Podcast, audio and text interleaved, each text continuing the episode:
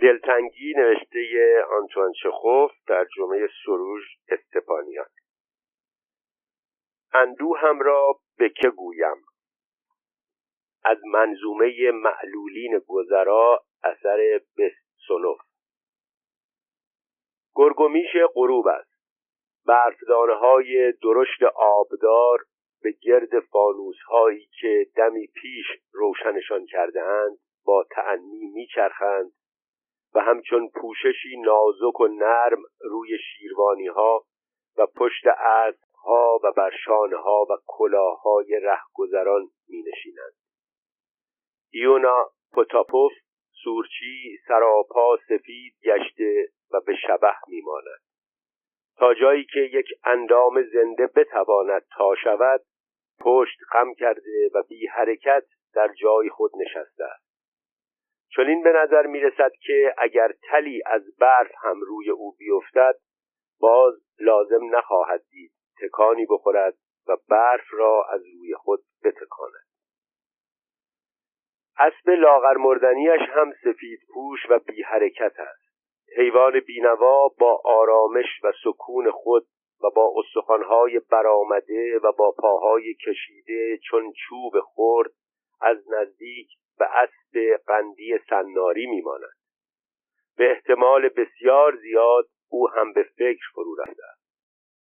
اسبی را که از گاواهن و از مناظر خاکستری رنگ معلوفش جدا سازند و در این گرداب آکنده از آتشهای دهشتانگیز و تقتق بی امان و در آمد و شدهای شتابان انبوه جمعیت رها کنند محال است به فکر فرو نرود یونا و اسب نحیف او مدتی است که همانجا بی حرکت ماندند. از پیش از ظهر که از استبل درآمدند هنوز یک پاپاسی دشت نکردند. و اکنون تاریکی شب پرده خود را رفته رفته بر شهر میگستراند فروغ بیرمق فانوس های خیابان جای خود را به رنگ های زنده می دهد و هیاهوی آمد و شد جمعیت آن به آن رو به فزونی می نهد. در همین هنگام صدایی به گوش ایونا می رسد سورچی به ویبرو گسلوکه.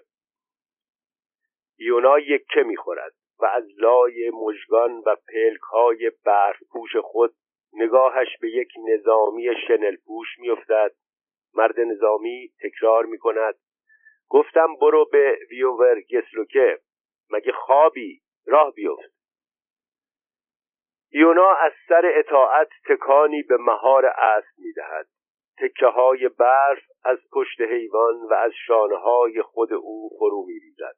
مرد نظامی سوار سورتمه می شود یونا لبهای خود را می جنباند و موچ می کشد و گردنش را مانند قو دراز می کند و اندکی نیمخیز می شود و شلاق خود را نه به حسب ضرورت که بر سبیل عادت به حرکت در می آورد اسب تکیدهش نیز گردن می کشد و پاهای چوبسانش را کج می کند و با شک و تردید به راه می هنوز چند ثانیه ای از حرکت سورتمه نگذشته است که از میان انبوه تیر رنگ آدمهایی که ازدهام کنان در آمد و شد هستند فریادهایی به گوش ایونا می‌رسد. هی مگر کوری کجا میایی قول جنگلی؟ بگیر سمت راستت. مرد نظامی نیز با لحنی آمیخته به خشم می‌گوید مگر بلد نیستی سورت ببرانی؟ بگیر سمت راستت. سورچی یک کالسکه به یونا فوش می‌دهد. و رهگذری که ضمن عبور از خیابان شانهاش به پوزه اسب ایونا خورده است با چشمهایی آکنده از خشم نگاهش می کند و برف از آستین خود می تکاند. یونا که گویی روی سوزن نشسته است یک بند وول می‌خورد و آرنجهایش را کمی بلند می کند و چشمهایش را دیوانوار به این سو و آن سو میگرداند انگار نمی‌فهمد کجاست و از چه رو آنجاست. مرد نظامی ریشخند کنان می‌گوید چه آدمهای رزلی! هی سعی می کنند با تو درگیر شوند یا به زیر پاهای اسبت بیفتند. پیداست با هم تبانی کردند سر به سرت بگذارند. یونا به طرف او میچرخد و نگاهش می‌کند و لبهای خود را میجنباند. از قرار معلوم می‌خواهد چیزی به او بگوید. اما جز کلماتی نامفهوم سخنی از دهانش خارج نمی شود مرد نظامی می‌پرسد چی گفتی؟ یونا دهان خود را به لبخندی کج می کند به هنجرش فشار می آورد و با صدایی گرفته می گوید پسرم ارباب پسرم چند روز پیش مرد. چطور شد مرد؟ یونا همه بالاتنه خود را به سمت او میگرداند و جواب می‌دهد خدا می‌داند باید از تب و نوبه مرده باشد. سه روز در مریضخانه خوابید بعدش مرد. خواست خدا بود. از میان تاریکی صدایی به گوش می‌رسد. شیطان لعنتی رویت را برگردان. جلوی راهت را نگاه کن. مگر کوری پیر سگ چشمایت را باز کن. مرد نظامی می‌گوید تندتر برو. اینطوری تا فردا هم به مقصد نمی‌رسیم اسبت را هین کن. ایونا بار دیگر گردن می‌کشد و اندکی نیمخیز می شود و شلاقش را موقرانه به حرکت در می آورد. سپس سر خود را چندین بار دیگر به سمت افسر برمیگرداند و نگاهش می کند. اما مسافر نظامی پلک بر هم نهاده و پیداست که حال و حوصله شنیدن حرفهای او را ندارد. ایونا پس از آن که مسافر خود را در ویبرو گسگویه پیاده می کند سورتمه را روبروی رستورانی نگه می دارد و پشت خم می کند و بی حرکت می نشیند. و برف آبدار بار دیگر او و اسبش را سفید پوش می کند. ساعتی می گذرد و ساعتی دیگر. سه مرد جوان در حالی که پاهای گالش پوششان را محکم به سنگ فرش پیاده رو میکوبند و به هم دشنام می‌دهند به طرف سوسمه میآیند دو نفر از آنها بلند قد و لاغرندامند اما سومی کوتاه قامت و گوش پشت آنکه گوش پشت است با صدایی که به جرنگ جرنگ شکستن شیشه میماند بانگ می‌زند. سورتمه برو سر پل شهربانی. سه نفری بیست کپک یونا افسار اسب را تکان می‌دهد و موچ می‌کشد. این همه راه و فقط بیست کپک با این حال حوصله ندارد چانه بزند. امروز از نظر او یک روبل با بیست کپک هیچ تفاوت نمی کند. فقط کافی است مسافری داشته باشد.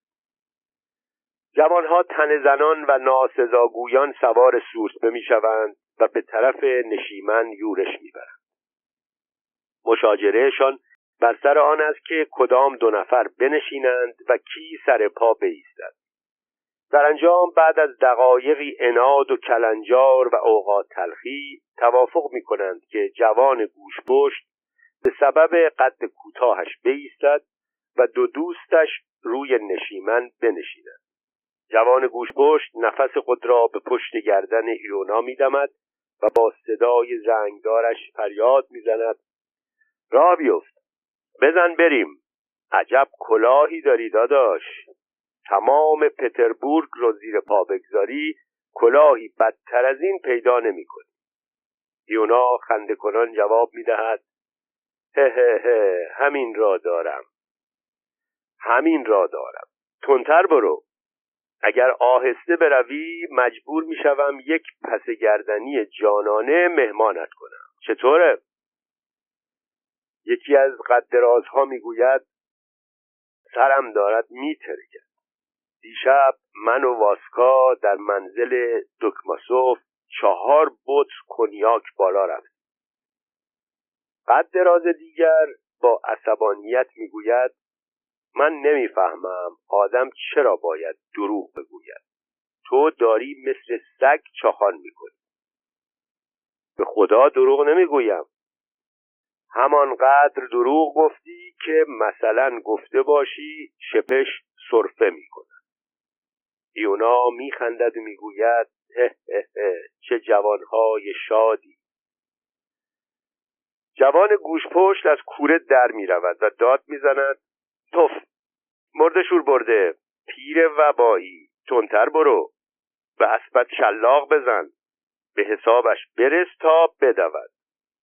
ایونا صدای مرتعش جوان گوشپشت و اندام بیقرار او را در پشت سر خود حس می کند ها و متلک های آنها را می شنود و رفت و آمد رهگذران را می بیند و قلبش از بار گران احساس تنهایی رفته رفته رها می شود جوان گوشپشت تا جایی که نفس در سینه دارد و صرف امانش می‌دهد ناسزاگویی و قرولند می کند دو جوان قدراز از دختری به اسم نادژدا پتروونا صحبت می کنند ایونا با استفاده از سکوت کوتاهی که حکم فرما می شود به آن سه می نگرد و زیر لب من من کنان می گوید این هفته پسرم پسر جوانم مرد. جوان گوشپشت آه می‌کشد و به دنبال ای لبهای خود را پاک می‌کند و می‌گوید همه من میمیریم. خب حالا تندتر برو. آقایان این یارو خلق مرا تنگ می‌کند. اینطور که این می‌رود کی به مقصد می‌رسید این که کاری ندارد. حالش را جا بیار. یک پس گردنی مهمانش کن. پیر تاغونی شنیدی چه گفتند؟ گردنت را میشکنم. با سورچی جماعت تعارف بی تعارف آقای مار زنگی با تو هستم. میشنوی؟ نکند حرفهای مرا باد هوا حساب می‌کنی. و ایونا صدای پس گردنی را حس می کند اما خود پس گردنی را نه. خنده کنان می‌گوید هه هه چه ارباب های شاد و شنگولی. خدا شما را حفظ کند. یکی از قدرازها می‌پرسد ببینم زنداری یا مجردی؟ من هه ارباب های شاد و شنگول. حالا دیگر فقط یک زن دارم. آن هم خاک سیاه است. هه منظورم گور است. پسرم مرد و من هنوز زنده خیلی عجیب است. اسرائیل راهش را گم کرده. به جای آنکه سراغ من بیاید رفت سراغ پسرم. آنگاه برمیگردد طرف مسافرها تا چگونگی مرگ فرزندش را حکایت کند. اما در همین موقع جوانک گوش پشت نفس راحتی می‌کشد و خبر می‌دهد خدا رو شکر بالاخره رسیدیم. یونا سکه بیست کپکی را می‌گیرد و تا مدتی دراز به دهلیز ساختمانی که سه جوان عیاش در تاریکی آن ناپدید شده بودند چشم میدوزد باز تنهاست. سکوت وجودش را بار دیگر پر می کند اندوهی که لحظه ای ناپدید شده بود دوباره پدیدار می شود و بیش از پیش بر قلبش سنگینی می کند نگاه نگران و پردردش روی انبوه جمعیتی که در پیاده روها رفت آمد می کنند می لغزد. از میان هزاران نفری که در خیابانهای شهر در رفت و آمدند آیا یک نفر هم پیدا نمی شود که به درد دل او گوش دهد؟ اما آدمها به شتاب میگذرند بی آنکه به او و اندوهش اعتنا کنند. اندوهی است گران اندوهی است که به بینهایت میماند. اگر سینهش را بشکافند و اگر اندوهش راه خروج بیابد ای بسا سراسر دنیا را در بر بگیرد. با وجود این اندوهی است ناپیدا. اندوهی است که در پوستهی کوچک چنان نهان شده است که حتی در روز روشن هم با چراغ نمی شود رویتش کرد. در این دم نگاه ایونا به دربان خانه میافتد که کیسه کوچکی در دست دارد. تصمیم می‌گیرد با او هم صحبت شود. پس می‌گوید ساعت چند است برادر؟ ده. اینجا توقف نکن برو جلوتر. سورتمه را چند قدمی به جلو میراند. پشت خم می کند و خیشتن را به دست اندوه می سپارد. اکنون می‌داند که نمی‌تواند با آدمها باب گفتگو بگشاید. اما هنوز پنج دقیقه نمیگذرد که قد راست می کند و سرش را طوری می جنباند که انگار سردرد شدیدی دارد و مهار اسب را تکان می دهد. با خود فکر می کند باید به سرا برگردم و اسب تکیدهش انگار که به اندیشه او پی برده باشد یورتمه می رود. حدود یک و نیم ساعت بعد ایونا پای بخاری بزرگ و کثیفی نشسته است روی سکوی بخاری و بر کف اتاق و روی نیمکت ها ادهی خوابیدند و صدای خر و پفشان بلند است. دود بخاری مار آسا در فضای اتاق پیچ و تاب می‌خورد. هوا گرم و خفقان آور است. ایونا به خفته ها چشم میدوزد. تن خود را میخاراند و از اینکه زود بازگشته است افسوس می‌خورد. با خود فکر می‌کند حتی پول یونجه هم در نیامد. شاید علت اندوه هم همین باشد. آدمی که کارش را بلد باشد آدمی که خودش و اسبش سیر باشند همیشه خدا خیالش آسوده است. سورچی جوانی از گوشه سر بلند می کند و خواب آلوده و نفس نفس زنان دست خود را به طرف سطل آب دراز می کند ایونا می‌پرسد می‌خواستی آب بخوری؟ آره معلوم است که آب می‌خواستم. خب بخور نوش جانت گوارای وجودت. آره برادر همین هفته ای که گذشت پسرم مرد. شنیدی چی گفتم؟ هفته گذشته در مریضخانه داستانی بود. ایونا به سورچی جوان مینگرد تا مگر تأثیر سخنان خود را مشاهده کند اما در قیافه مرد جوان کوچکترین تغییری پدید نمی شود جوانک رواندازش را بر سر می کشد و بار دیگر خواب می رود ایونای پیر آه می کشد و تن خود را می خاراند.